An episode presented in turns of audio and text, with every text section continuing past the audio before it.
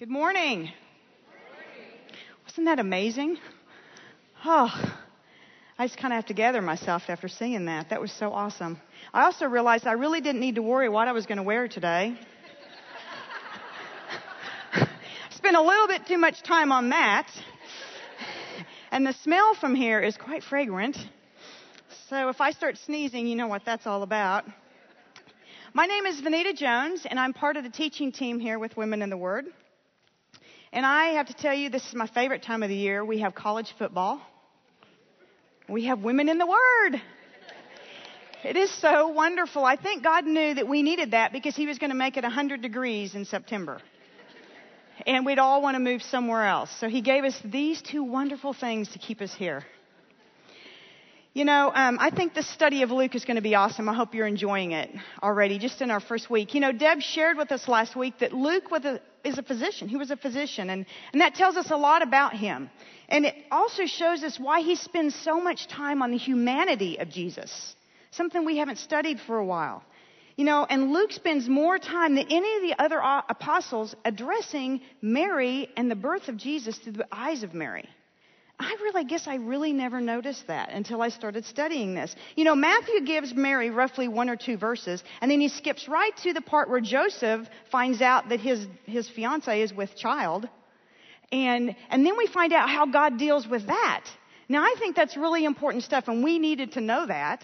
But he only gives Mary a couple verses. And then Mark and John, they skip right over this part, and they go straight to John the Baptist and the baptism of Jesus. So Luke is the only one that gives us this detailed account about Mary. And not just that, he gives us two full chapters on just Mary and Jesus and the birth of Jesus and his childhood. And so we have so much here to look at, and it's so detailed. Did you notice that? I think that tells us a lot about, uh, about Luke. He was a, a physician, he would have been a man of detail. But we also know that being a physician, he probably was a man who cared about the social concerns of the time. He cared about women. He cared about the disadvantaged, the downtrodden. He cared about the underdog, if you will. But I think he also realized something. I think he knew that age old theory that behind every great man is a great woman, right? Because every great man is a great woman. And I think Luke recognized this. I think he recognized that Mary showed tremendous courage when she said yes to God's plan for her life. Now, I want to take a few minutes, so we're going to start out first, and we're just going to read exactly what that plan was going to look like. I want you to turn to Luke 1, and I'm going to start at, cha- uh, verse 26. And I'm going to read all the way to verse 38. And you can follow along in your own Bibles. In the sixth month, God sent the angel Gabriel to Nazareth, a town in Galilee, to a virgin pledged to be married to a man named Joseph, a descendant of David. The virgin's name was Mary. The angel went to her and said, Greetings, you are highly favored. The Lord is with you. Mary was greatly troubled at his words and wondered what kind of greeting this might be. But the angel said to her, Do not be afraid, Mary. You, will have, you have found favor with God. You will be with child and give birth to a son, and you will give him the name Jesus. He will be great, and you will be called the Son of the Most High. The Lord God will be with him, the throne of his father David, and he will reign over the house of Jacob forever. His kingdom will never end. How is this going to be? I, I think this is interesting. She missed all of that and said, How's this going to be? I'm a virgin. Like, I don't know if she caught all that. This other stuff is forever stuff, but I'm still a virgin. And then the angel answered, The Holy Spirit will come upon you, and the power of the Most High will overshadow you. So the Holy One to be born will be called the Son of God. Even Elizabeth, your relative, is going to have a child in her old age. And she, who has been said to be barren, is in her sixth month already. For nothing is impossible with God. And in verse 38, she says, I am the Lord's servant. May it be to me as you have said. And then the angel left her. Now, I, like most of you out here, have probably read this a zillion times, or you've heard it read a zillion times. I know I mentioned to you a few times that I grew up in a small town in Kansas, and I went to a parochial school called Bethlehem Lutheran School for the first five years of my education.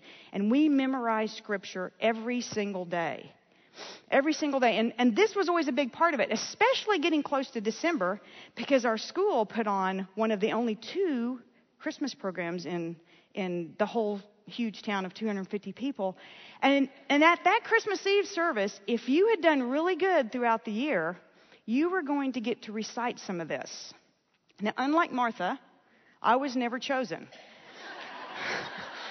Still a little bitter, but there was a lack of attention span that I had, and possibly my lack of ability to memorize anything for any length of time that probably played into that. I usually had that special chair right there at the program next to the teacher.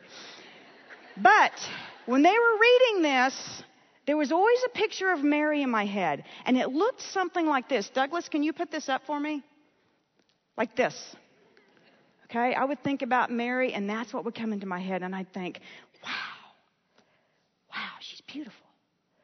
She is beautiful. No wonder God chose her to be Jesus' mom.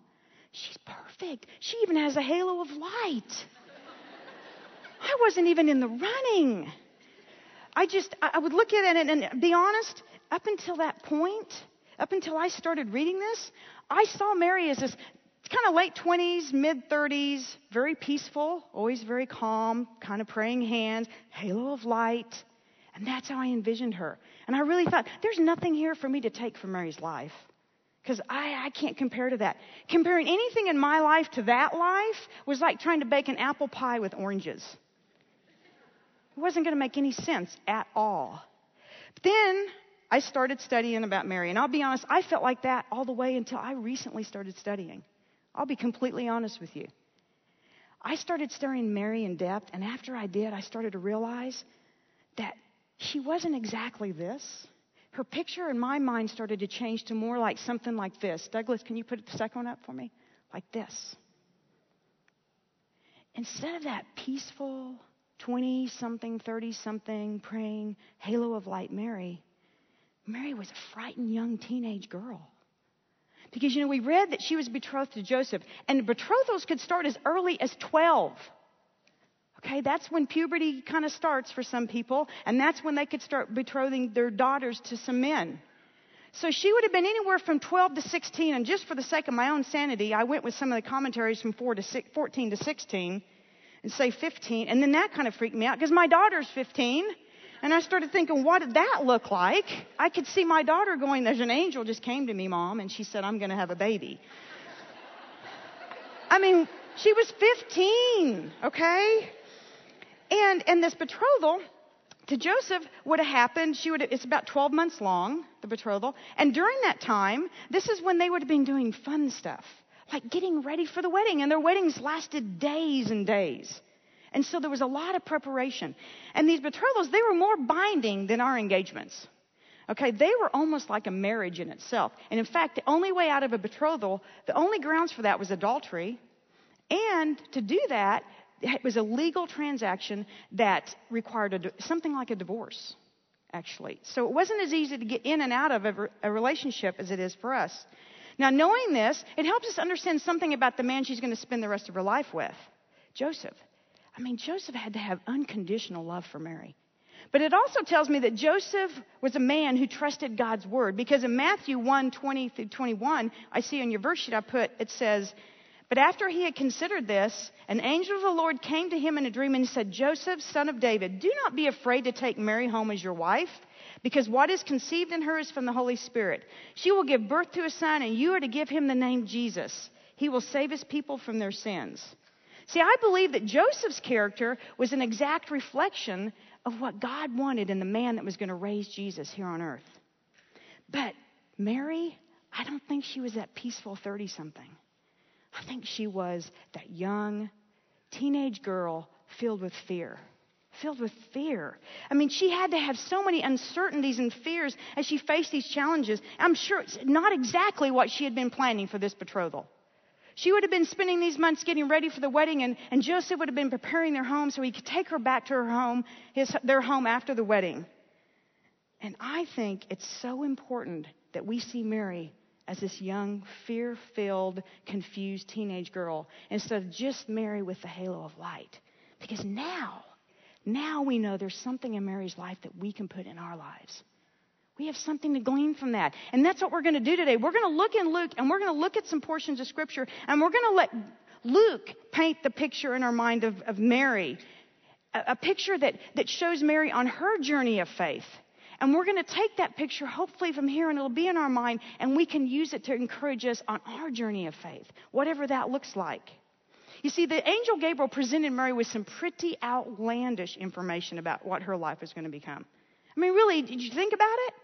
That's some big stuff he just laid on her. And I feel like part of the reason she was able to, understand, to take it in so easily and so quickly with asking just one simple little question about how is this going to happen, I think it had to do with the fact that she probably knew the prophecies that had been handed down through the generations.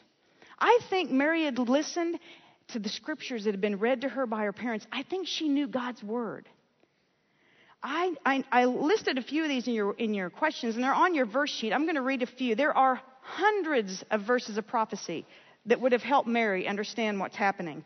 In Isaiah 7:14 it says, "Therefore the Lord himself will give you a sign: the virgin will be with child and will give birth to a son and will call him Emmanuel." Isaiah 9, 6 through 7 says, For unto us a child is born, to us a son is given, and the government will be on his shoulders, and he will be called Wonderful Counselor, Mighty God, Everlasting Father, Prince of Peace. And of the increase of his government and peace there will be no end. He will reign on David's throne and over his kingdom, establishing, establishing and upholding it with justice and righteousness from that time on and forever. She would have known these things. And then further, further back in Daniel, ahead we see that and we studied this a few uh, times a few months ago he was given authority glory and sovereign power all people and this is talking about jesus do you remember when daniel had the the, the dream about the four beasts and one of those was a prophecy about the coming Messiah. It said he was given authority, glory, and sovereign power. All people, nations, and men of every language worshiped him. His dominion is an everlasting dominion that will never pass away, and his kingdom is one that will never be destroyed. So she would have been she would have been thinking about these things and she would have known this like all the other young Jewish boys and girls, they probably knew a lot of this. They were looking for that Messiah. They knew he was coming. I don't think they realized, though, he was coming in such a humble form. See, they were looking for some instant relief from this suffering and this persecution that they had been under by the hands of the Romans. And I think they missed the point that the Messiah that was coming was actually going to save them from their own sin and depravity. He was going to give them eternal life because he was more concerned with that than he was being concerned about their earthly life. Now, I also believe that she not only heard God's word, but there's a part of me that has to believe that she planted that word in her heart and she allowed, allowed God's word to guide her and sustain her. And why do you think I think that? Well, I think when you look at her response in verse 38, just 12 short verses, when she was talk, when she was given this outlandish plan that her life was going to become, she said yes. She said, Yes. I don't know how much time transpired from verse 26 to verse 38. I don't think it was a whole lot. And, and she made herself available when God called her into service. She didn't hem haw around. She didn't think, wow, that's pretty crazy, and ask a million questions. She didn't even play the old I'm going to pray about it card for six, seven months and hope he finds somebody else in the meantime. No, she made herself not only available, but instantly available. She said, I am the Lord's servant. May it be to me as you have said. She said yes. She made herself available, even when that plan didn't fit into her pretty little schedule of the, what her betrothal would look like. Even when it didn't look exactly like what she thought it should look like, she said yes. I just ever wonder, did, did you ever, do you ever think that, I wonder if she thought, do you have a better plan? Is there a better plan out there? You know, it reminds me of an analogy of, um, I heard one time, and it's about taking that step and saying yes. And it was a tourist at the uh, Grand Canyon. And this lady is just taking in the magnificent Grand Canyon, and she just is walking forward and just trying to take it all, and she falls off the edge. And as she's flying through the air down to the bottom, she reaches out and grabs a hold of this scraggly old bush that's barely hanging on. And she hangs on and she looks up and she said, Is anybody up there? And she hears this voice, Yes, there is. And she says, Can you help me? Well, yes, I can. What seems to be the problem? Well, she says, I've fallen down this, the Green Canyon and I'm hanging here by this bush. Can you please help me out? I will. Do you have faith? Well, yes, I have strong faith. And that voice says, Then let go. Everything's going to be just fine. And she hangs on. And then she looks up again and she says, Is there anyone else up there with a better plan? Don't you think Mary thought that? There's got to be a better way. Can you not wait two or three months till I'm married?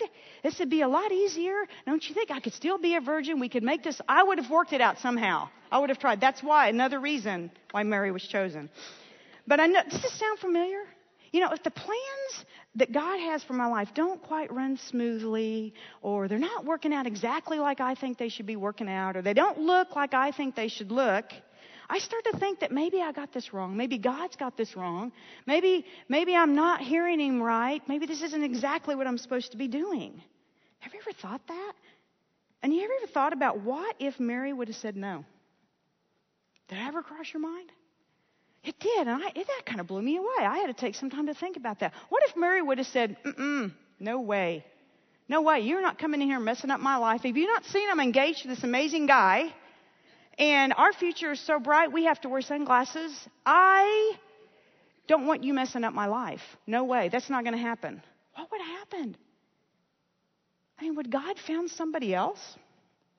I don't know. I mean, would he have found somebody else? Or would he gone ahead and accomplished his plan through Mary? And without her ever truly accepting that plan for a life, she would have just been miserable, complaining, frustrated, discouraged, angry all the time. And we'd be talking about she said no today instead of she said yes. And how not to do it. I want to continue on in Luke, and we're going to learn more about Mary and what, what her life looks like and what we can apply to ours. And we're going to read on in verse 39, verse 50 to 56. I want you to follow along. And this is after she said yes, what happens? At that time, Mary got ready and hurried into a town in the hill country of Judea, where she entered Zechariah's house and she greeted Elizabeth. When Elizabeth heard Mary's greeting, the baby leaped in her womb and Elizabeth was filled with the Holy Spirit. In a loud voice, she exclaimed, Blessed are you among women and blessed is the child you will bear. But why am I so favored that the mother of my Lord should come to me? As soon as the sound of your greeting reached my ears, the baby in my womb leaped for joy. Blessed is she who has believed that what the Lord has said to her will be accomplished. And Mary said, My soul glorifies the Lord, and my spirit rejoices in God my Savior, for he has been mindful of the humble state of his servant. From now on, all generations will call me blessed, and for the mighty one has done great things for me. Holy is his name. His mercy extends to those who fear him from generation to generation. He has performed mighty deeds with his arm. He has scattered those who are proud in their inmost thoughts. He has brought down rulers from their thrones, but has lifted up the humble. He has filled the hungry with good things, but has sent the rich away empty. He has helped his servant Israel, remembering to be merciful to Abram and his descendants forever, even as he said to our fathers. And then Mary stayed with Elizabeth for about three more months and returned home. See, not only did Mary know God's word and she made herself available, but see, I think Mary made worship a priority in her life. Because the first thing she did after hearing those blessings from, from Elizabeth, the first thing she did was break out in a song of worship. She didn't race back to her best friend's house and go, You are not going to believe what just happened to me. I mean, she didn't. She stayed there and she, she start, wrote a song and she praised God. She worshiped Him. And, and personally, I'm so impressed that she did this, that she waited to run to Elizabeth's house till after she said yes. I mean, honestly, I probably would have ran to Elizabeth to check out this baby bump first, and then go, okay, he's right, and then come back and go, yep, I'm in. But no, she didn't. She said yes, and then she went to Elizabeth's house. And I can just feel her excitement.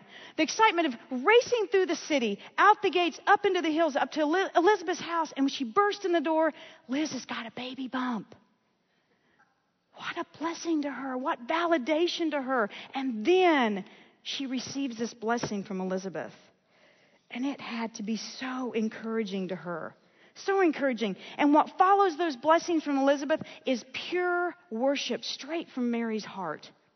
I love that. That's the first thing she did. And it's that kind of worship. It's the kind of worship that comes straight from your heart and it reveals your humble state And it reveals how mighty and powerful and sovereign your God is.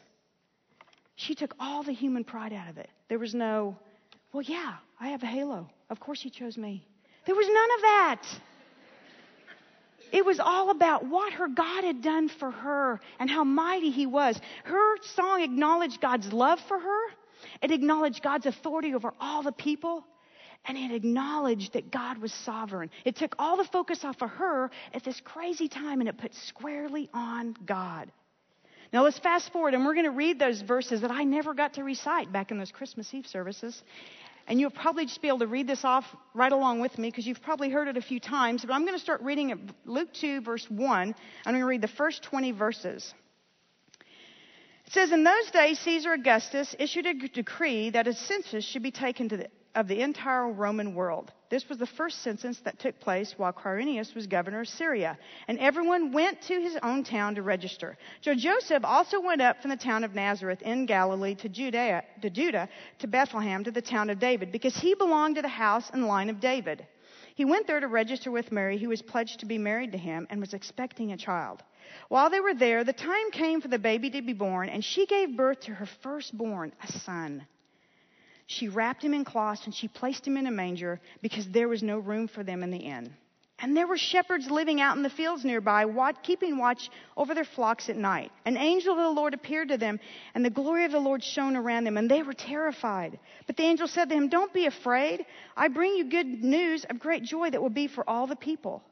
Today in the town of David, a Savior has been born to you. He is Christ, the Lord. And this is a sign to you. You will find a baby wrapped in cloth and lying in a manger. Suddenly, a great company of all the heavenly hosts appeared with the angel, praising God and saying, Glory to God in the highest, and on earth peace to men on whom his favor rests. When the angel had left them and they'd gone into heaven, the shepherds said to one another, Let's go to Bethlehem and see this thing that has happened, which the Lord has told us about. So they hurried off and found Mary and Joseph and the baby who was lying in the manger. When they had seen him, they spread the word concerning what had been told them about this child. And all who had heard it was, were amazed at what the shepherds had to say to them. But Mary treasured up all these things and pondered them in her heart. And the shepherds returned, glorifying, praising God for all the things they had heard and seen, which, is, which is, were just as they had been told. Luke gives us this detailed account of Jesus' birth and the shepherds that came to see Jesus after he was born. And I think we find our next point about Mary's life right tucked away, right in the middle of all of that in verse 19, where it says, But Mary treasured up all these things and pondered them in her heart. You know, upon first reading this, I thought that Mary was probably just basking in the afterglow of when you first look at your newborn's face. But then I looked up the word uh, pondered, and to see what it would have been in the original text. And the word was sambalo. And the word means actually, when you're in this moment, you're thinking about everything surrounding this moment. That you're looking at all the circumstances and you're considering everything that's led up to this very moment. And so that made me realize that Mary's not just basking in the glow of her newborn baby son. She was reflecting on everything that led up to this very moment. She was looking at the good, the bad, and the ugly. She was looking at all of it. See, Mary was encouraged as, encouraged as she reflected on God's past faithfulness. And because of this, she was able to recognize God's hand throughout her life. As uncomfortable, as crazy, and as scary as it may have seemed to her at, at times. Now, let's be honest. If she had looked at each one of these without looking at it through the, the eyes of God, let's let's think about this, okay? First of all, she found out she was pregnant. She wasn't even she was still engaged to Joseph, not married yet, okay? Number 1 problem she had. Number 2, she had to travel from where she was all the way to Bethlehem. That was 90 miles. She was on a donkey. Okay? I looked this up. It would have been about a 4-day, 3 3 night trip on a donkey, sleeping on the ground, big pregnant, okay? Get the picture? Big pregnant donkey sleeping on hard ground. Four days, three nights. Nothing good. So I'm sure swollen ankles and everything that came with it, okay? And then she gets to Bethlehem, no vacancy. Everywhere. No vacancy. Nope, no place to stay. So they had to bed down in a barn. And I read that the barns were more like caves. Even worse. So it would have been cold, would have been damp, would have been stinky, uncomfortable, hard ground to sleep on. And that's where she gave birth to her first firstborn son. Not exactly what I think Mary would have wanted. Not exactly what she was expecting. Not at all. But it says that she pondered this in her heart, and now we know that when she looked back, she just didn't see the bad and the ugly. Mary saw the good. See, Mary was able to look back in this journey of faith up to this point, and she was able to see that Joseph went through with the marriage. He's going to go through with this marriage. He stayed with her, he didn't leave her. She also had a donkey. She could have had to walk. I mean, how long would have that taken? And I read that this was one of the most dangerous parts of road you could be on.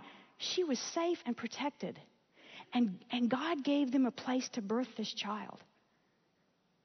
Was it exactly what she would have had planned in her life? I dare say no. I, I say no, not at, not at all. But the scripture says she treasured them all and she pondered them in her heart. And you know, something tells me that when those shepherds got there, they got an earful of it too. I think she couldn't wait to tell them everything because it said in there after they'd heard all this about this child. She told them this. I know she shared this. Now, in the remainder of chapter 2, we get a glimpse into Mary's life as the mom of Jesus. And, and nobody else gives us this. I personally just secretly wish he'd given us just a little bit more. Just a little more like things like, what did she say to Jesus? Did she ever say things like, Were you born in a barn? yes, ma'am. I mean, how would he respond to that? Did he ever say, You wait till your dad gets home? Did she ever have to say that? Or did she ever have to say to her other kids, Well, what, what would Jesus do? He would never do that.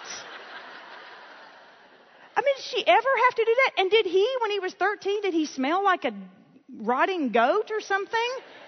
I mean, my boys, I have to fumigate their rooms every week at least, or we can't even walk in there. Did he ever smell that way? I just want to know all these little things that she had to deal with. But Luke does give us some stuff. And he gives us just enough to get that next thing we need to know about Mary that we can apply to our life. And that is that Mary obeyed God's laws in all areas of her life.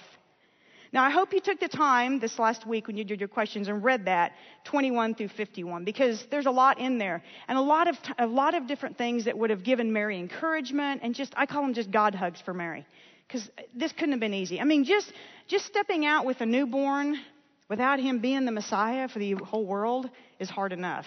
So I'm sure that she needed God hugs and encouragements all the way through this because he was a child. But I'm going to go through today, and I'm just picked out a few scriptures I've put on your um, verse sheet, and these are going to illustrate exactly what I'm telling you about Mary, obedience to God's laws.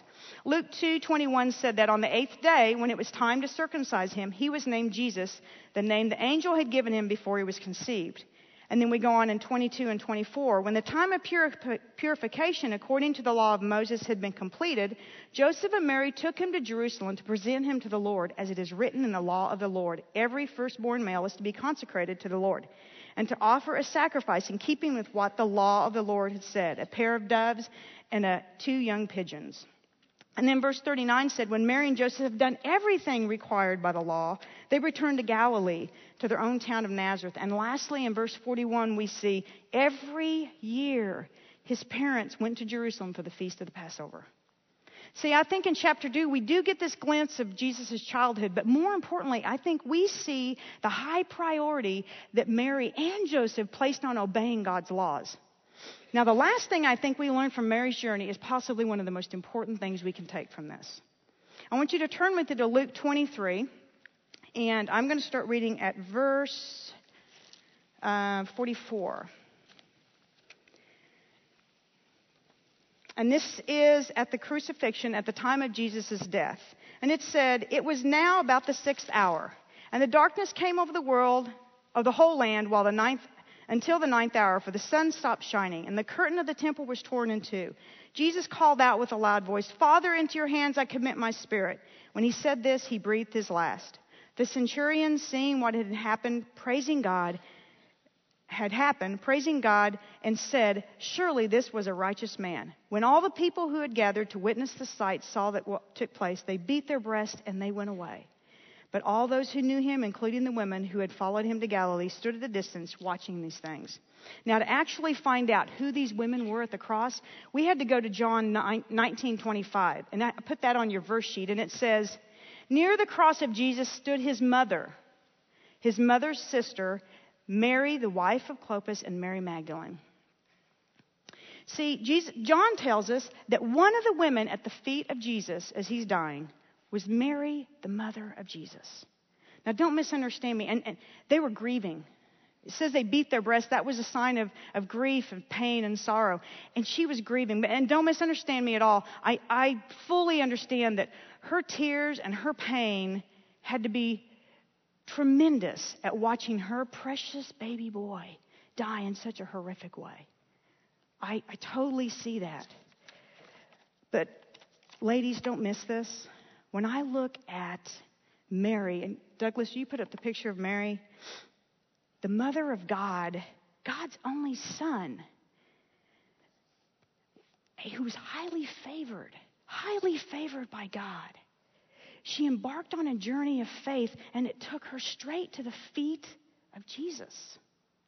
And that's where she poured out her grief and her sorrow. I think it's so important that we realize that even Mary recognized her need for a Savior.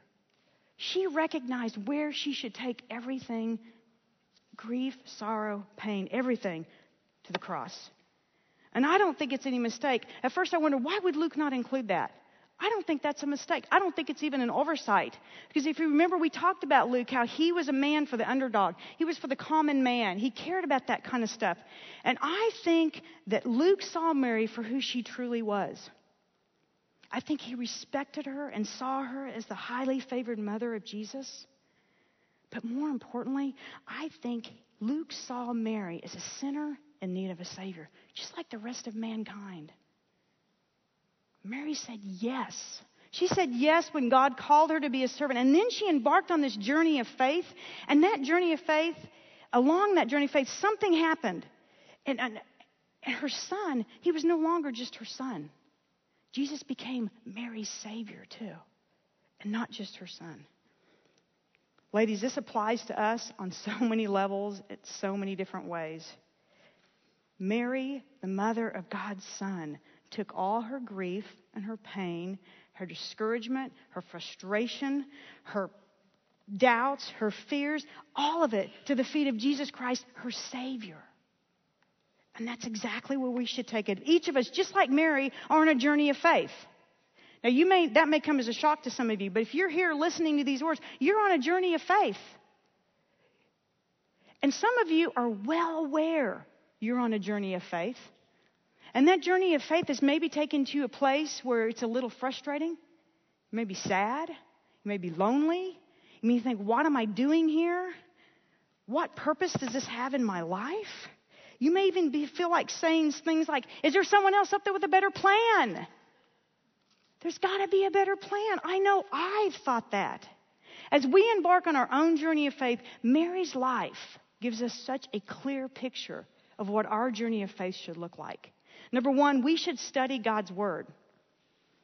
And I mean study it every day. I don't mean go to a Bible study every day.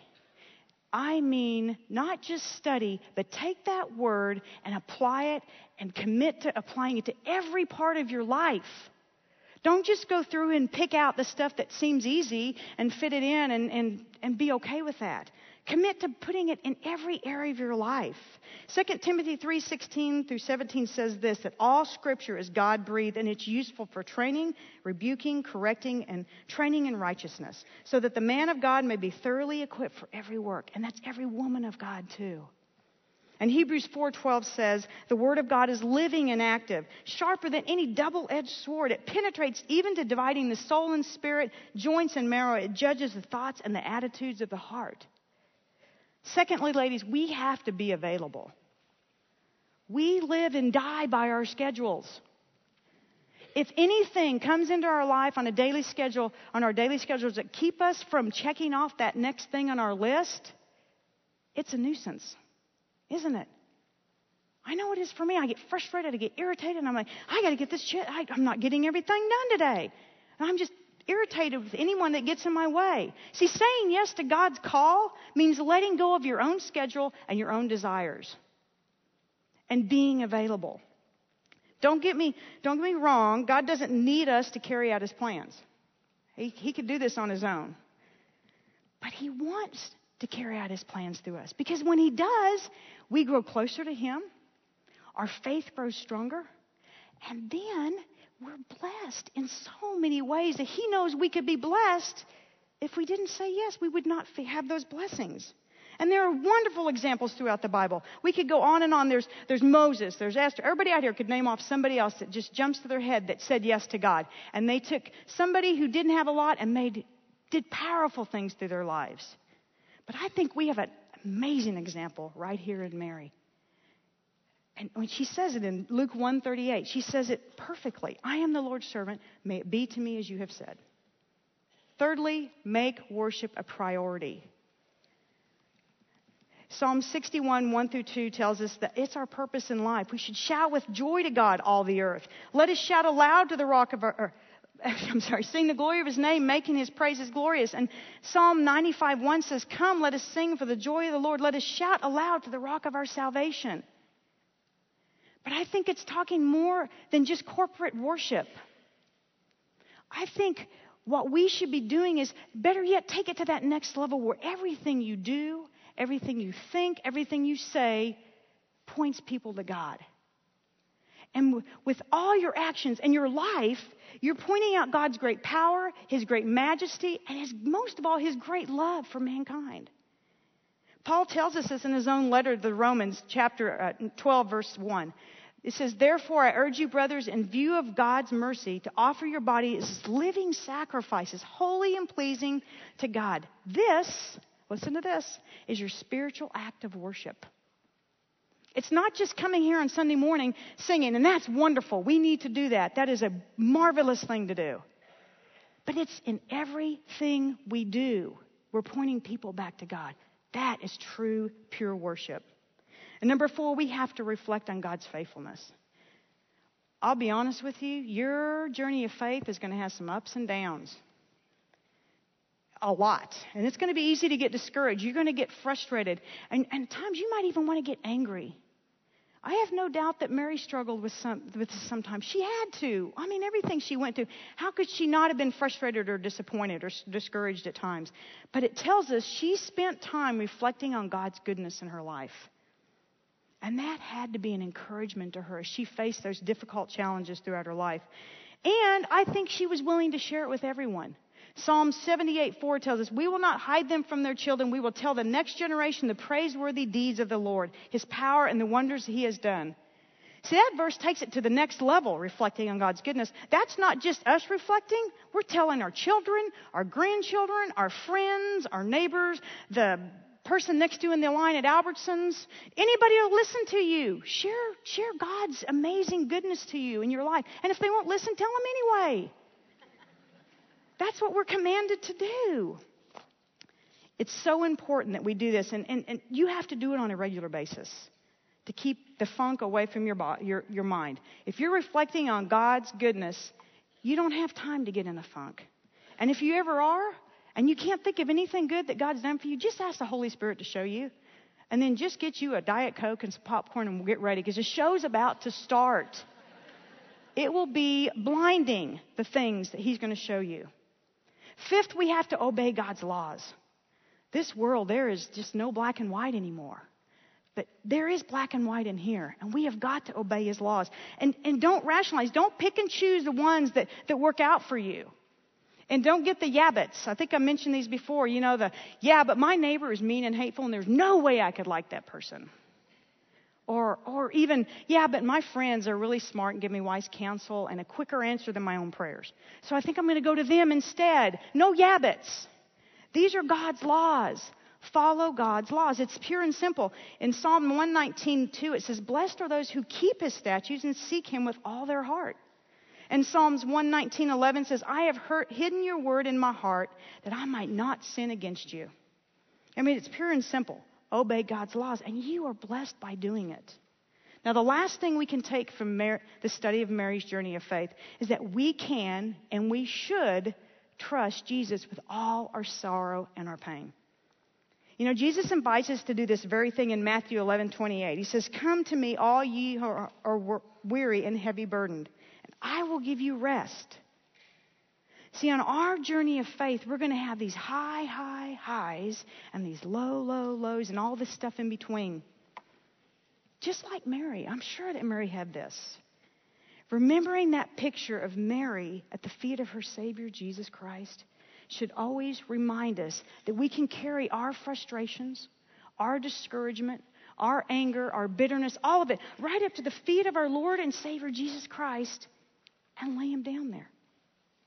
And really lay them down. Don't pick up one or two of those bags and carry them out with you because it kind of feels good. I know I do the same thing. Oh, I'm going to lay it all down. And I take, well, just that one. I'm going to carry this one back with me. This is not a one time deal, ladies. I know everyone out there, you're just like me. You've got to do it every single day. Lay those disappointments down at the feet of Jesus and then leave them there. And there, there are some areas in my life, I'll be honest, I have to do it by minute by minute because I can't let go of them. Along our journeys of faith, like Mary, we should take all our sorrow and our pain to the feet of our Savior Jesus Christ. We can trust Him. He's big enough, He'll deal with them for us. Let Him have those and take that pure, sweet rest that He wants to give us. Please pray with me. Precious Father, your, um, your words just pierce in so many areas in my life. Lord, I just. Um, I love your word and I love what you have to say for each one of us. Lord, I pray that Mary's life will become a life that we can um, just strive to be, Lord, that we would uh, take these nuggets of truth that you have shared and we would just apply them in every area of our life. Lord, I thank you for these women and their, their uh, willingness to study your word. Lord, I pray that their words would not go void from here. In Christ's name I pray this. Amen.